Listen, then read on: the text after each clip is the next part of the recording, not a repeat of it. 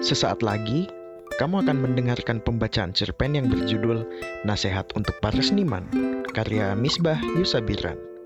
Cerpen ini dibacakan oleh Luciana Dwi Andini.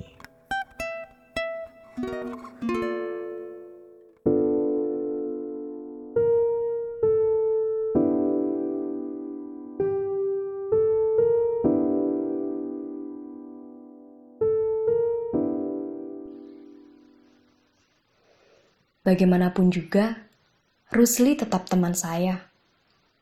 Meskipun ia sudah jadi pemuda kumal. Saya harus menolong dia dari keadaannya sekarang. Hmm, baiklah, saya tidak akan mengatakan bahwa ia terlanjur jadi seniman. Karena ia akan sedia berkelahi dengan siapa saja yang mengatakan soal terlanjur itu. Saya tidak takut bertarung dengan Rusli yang berbadan kerempeng dan berpantat tepos. Cuma saya tidak gemar berkelahi. Lagi yang saya niatkan adalah ingin menolong dia. Dan syukurlah, ia bisa menyetujui pendapat saya tanpa harus berkelahi. Yakni, bahwa ia harus mempunyai pekerjaan tetap. Menurut Rusli, menganggur itu merusak jiwa Entahlah, tetapi yang pasti, dengan menganggur seperti sekarang ini, penghidupannya tidak terjamin.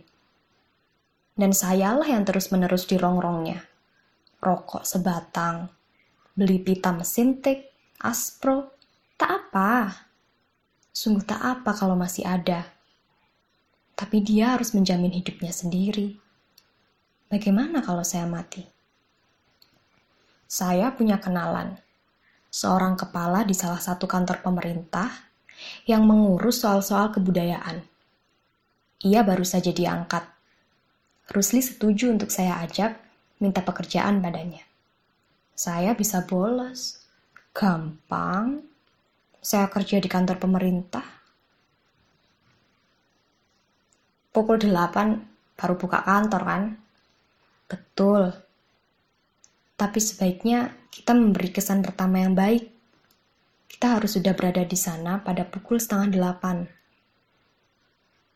Kata saya dengan perasaan mulai lega, karena sudah terbayang rasanya. Sebentar lagi, Rusli telah berpakaian rapi sebagaimana orang baik-baik lazimnya. Mana orang kantor pemerintah sudah datang sepagi itu?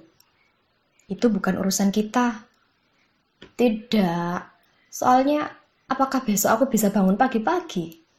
Nanti malam aku akan menyelesaikan cerita pendek yang tanggung dalam penggarapan. Hmm, aku bermalam saja di rumahmu. Menyesal saya. Sejak pukul tujuh sore, ia sudah duduk di muka mesin tik. Termenung-menung, kemudian mengetik. Termenung, dan mengetik lagi. Begitu terus tidak bisa diajak ngobrol kesal menunggunya. Mau keluar dari rumah, segan. Jalanan di rumah, becek betul. Tadinya, saya pikir paling lama juga tiga jam ya kerja. Sudah itu kami bisa cerita-cerita asyik tentang masa depan. Tetapi lewat tiga jam, malah ia lebih asyik lagi, termenung dan mengetik. Kadang-kadang hampir setengah jam penuh ia cuma melotot saja Rokoknya sudah punah pada jam 12, merembet pada rokok saya. Setengah satu, mata saya sudah berat sekali. Tidurlah, tinggal sedikit lagi. Aku sedang mencari penutupnya saja. Tidak tega rasanya meninggalkan dia duduk bekerja sendiri. Saya paksa-paksakan membuka mata. Entah sesudah berapa lama, maka mata saya telah dengan sendirinya terpejam. Rasanya belum lama ketika badan saya digoyang-goyang oleh Rusli. Sudah pukul setengah tujuh. Rusli tidak tidur hingga waktu itu. Kau bilang, semalam cuma tinggal mencari buntutnya saja. E, aku ulang mengetiknya. Ada beberapa bagian di tengahnya yang harus diubah karena penutupnya ada perubahan. Satu cerita pendek harus dikerjakan semalam suntuk. Hmm, sebenarnya tidak perlu.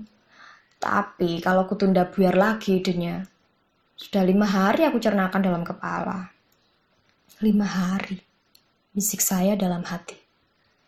Lima hari satu cerita pendek. Saya pergi mandi, Rusli duduk dengan kaki terbujur lepas. Pucat benar mukanya. Lalu ia cuma cuci muka saja. Itu saya tidak setuju benar, tetapi saya tidak tega menegurnya. Ya Allah, bagaimana kalau anakku sendiri yang jadi pengarang? Perkiraan Rusli salah. Setengah delapan pagi, kenalan saya itu sudah berada di kantornya. Ia kepala bagian, jadi harus memberi contoh pada bawahan. Tetapi soalnya yang pokok, menurut Rusli, karena ia baru dijadikan kepala bagian di situ. Saya baru beberapa bulan saja duduk di bagian ini, kata kenalan saya. Dan saudara tahu apa yang baru bisa saya lakukan? Membongkar membongkar dan merombak. Saya telah diserai kerja untuk meneruskan kerja orang yang terdahulu. Dan ternyata, rencana serta konsep mereka tentang kebudayaan hanya membuat saya terpingkal-pingkal saja. Saya rombak semua.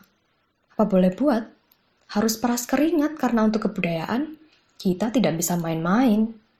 Kebudayaan adalah jiwa, warna, dan segala-galanya dari suatu bangsa.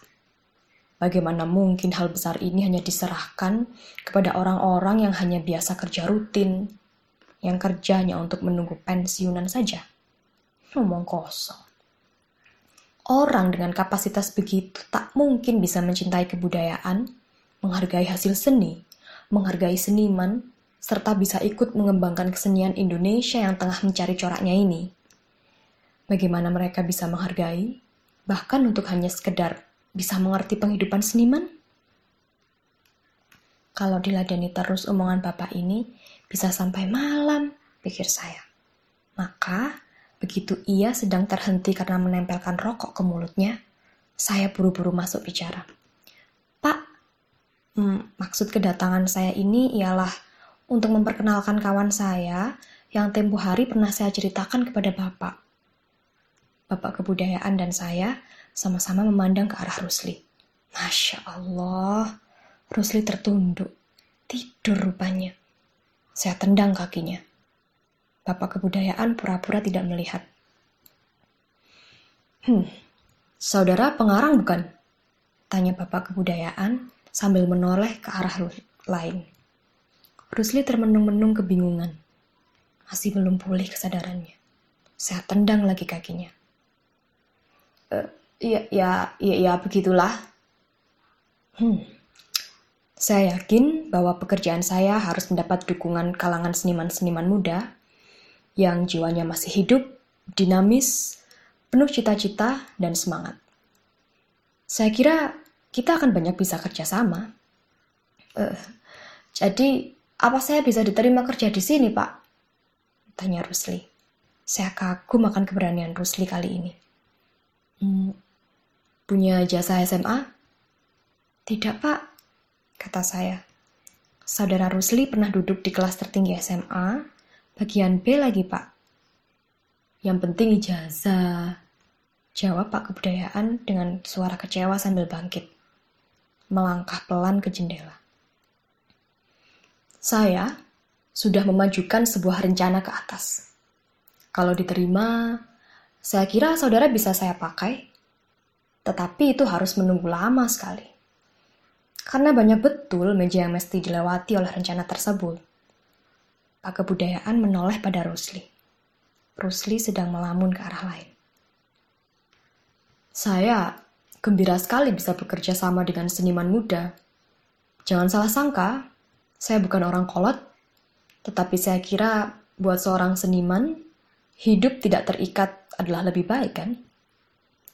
Tidak, jawab saya kontan. Penghasilan yang didapat dari tulisan tidak mencukupi. Oh ya? Bapak kebudayaan duduk. Nampak ia sangat tertarik pada jawaban saya. Rusli menendang kaki saya. Hmm, berapa honorarium sebuah cerita pendek? Dapat 400? Tidak sampai. Berapa? 300? 75. jawab Rusli. Paling tinggi. Bapak kebudayaan lesu menyadarkan bahunya ke sandaran kursi. Hmm, begitu kecil. Majalah-majalah sekarang, oplahnya kecil. Terutama majalah kesusastraan. Hmm. Tetapi itu bukan alasan untuk tidak menghargai suatu hasil seni. Kata Pak Kebudayaan dengan amat sungguh-sungguh bernafsu. Berdebar hati saya. Rasanya Rusli akan ditolongnya juga bekerja. Jadi, bagaimana Pak? Tanya saya halus dan sopan. Pemuda tidak boleh mundur. Pak Kebudayaan merenung sebentar. Saya kira saya bisa mendapatkan jalannya. He, iya pak. Sambut Rusli tidak sabar. Jalan apa? Bapak kebudayaan tersenyum. Jalannya adalah bekerja secara sistematis. Anak-anak muda sekarang memang tidak bisa dikalahkan kalau mereka tidak bisa bekerja secara sistematis. Karena orang-orang tua mereka sendiri telah mengalami keguncangan hidup disebabkan Perang Dunia Kedua. Tetapi walaupun bagaimana, bekerja secara sistematis tetap diperlukan, terutama bagi para seniman dewasa ini. Betul, Pak. Saya menggonggongi. Maksud Bapak, di sini saudara Rusli harus bekerja secara sistematis. Hmm, bukan kerja di sini, bekerja sendiri, sebagai pencipta. Hmm, maksud saya begini, sebuah cerita pendek kan honorariumnya 75. Kata Pak Kebudayaan. Rusli diam saja, saya yang mengangguk. Saya tidak bisa menduga berapa biaya hidup seniman sebulannya, entah tiga atau empat ribu. Akan tetapi biasanya seniman irit, taruhlah dua ribu.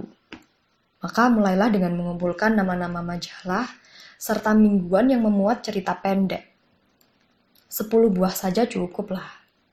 Maka kalau semua penerbitan itu sekaligus, saudara kirimi cerita pendek dan memuatnya, artinya saudara akan menerima honorarium 10 kali 75 rupiah.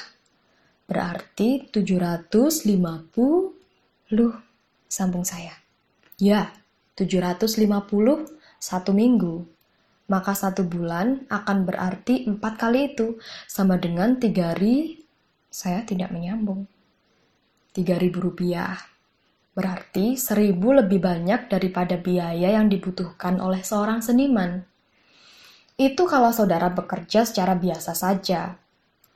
Lebih-lebih kalau saudara mau pula mengisi majalah dan mingguan yang begitu banyak bertebaran. Saya rasa satu bulan bisa terima bersih ribu rupiah. Gampang. ribu sama dengan harga sebuah skuter Vespa. Bapak kebudayaan memandang kami berdua sambil tersenyum, menunggu pujian atas idenya yang hebat itu. Rusli hanya mengangguk-angguk kecil, tetapi saya segera tahu bahwa ia akan berbuat nekat. Betul saja, kalau saya tidak buru-buru minta permisi pulang, Rusli sudah niat akan ngomong yang kasar-kasar. Enak saja, 40 karangan sebulan. Gumam Rusli waktu saya bonceng menuju ke tempat redaktur untuk mengambil honorarium tulisannya. Kalau semua nenek moyangnya mau bangun lagi di dalam kubur, untuk membantu aku mengarang sih boleh juga. Sabar, kata saya.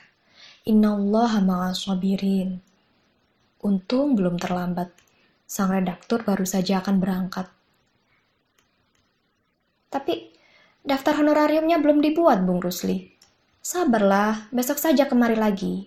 Atau hari Senin sajalah. Besok Sabtu, setengah hari kita kerja. Ini kali saya betul-betul minta tolong, Bung. Saya ada... Hmm, hmm, saya perlu betul. Redaktur kesal. Membuka masalah membuka majalah yang memuat tulisan Rusli. Dipelajari, ya sebentar, diukur-ukurnya panjang karangan. Eh, lima puluh rupiah, bagaimana? Rusli tak menjawab. Terasa mata saya berkaca-kaca. redaktur tak mau melihat keadaan kami berdua. Ia menjatuhkan matanya kembali pada tulisan Rusli dalam majalah. Ujung jarinya dipukul-pukulkan ke meja, berpikir. Nah, kata redaktur tiba-tiba sambil merogoh kantong. Saudara terima saja dulu uang saya pribadi, 65. Sisanya terserah kapan mau ambil. 10 lagi, beres. Rupanya, Rusli ada janji bayar hutang hari itu pada warung nasi dekat rumahnya, 50 rupiah, sisa 15. Hmm. Lebihnya ini kita belikan rokok dulu, kemudian boleh kita makan sama-sama. Kita habiskan semua, habiskan semua. 15 dikurangi 5 setengah rupiah untuk rokok, tinggal 9 setengah rupiah. Sisanya akan dihabiskan untuk makan berdua. Hmm, saya sakit perut saja lah, Rus. Sakit perut saja bagaimana? Maksud saya, saya pulang saja sakit perut, tidak ikut makan. Kami berpandangan dan sama-sama mengerti. Rusli makan sendiri.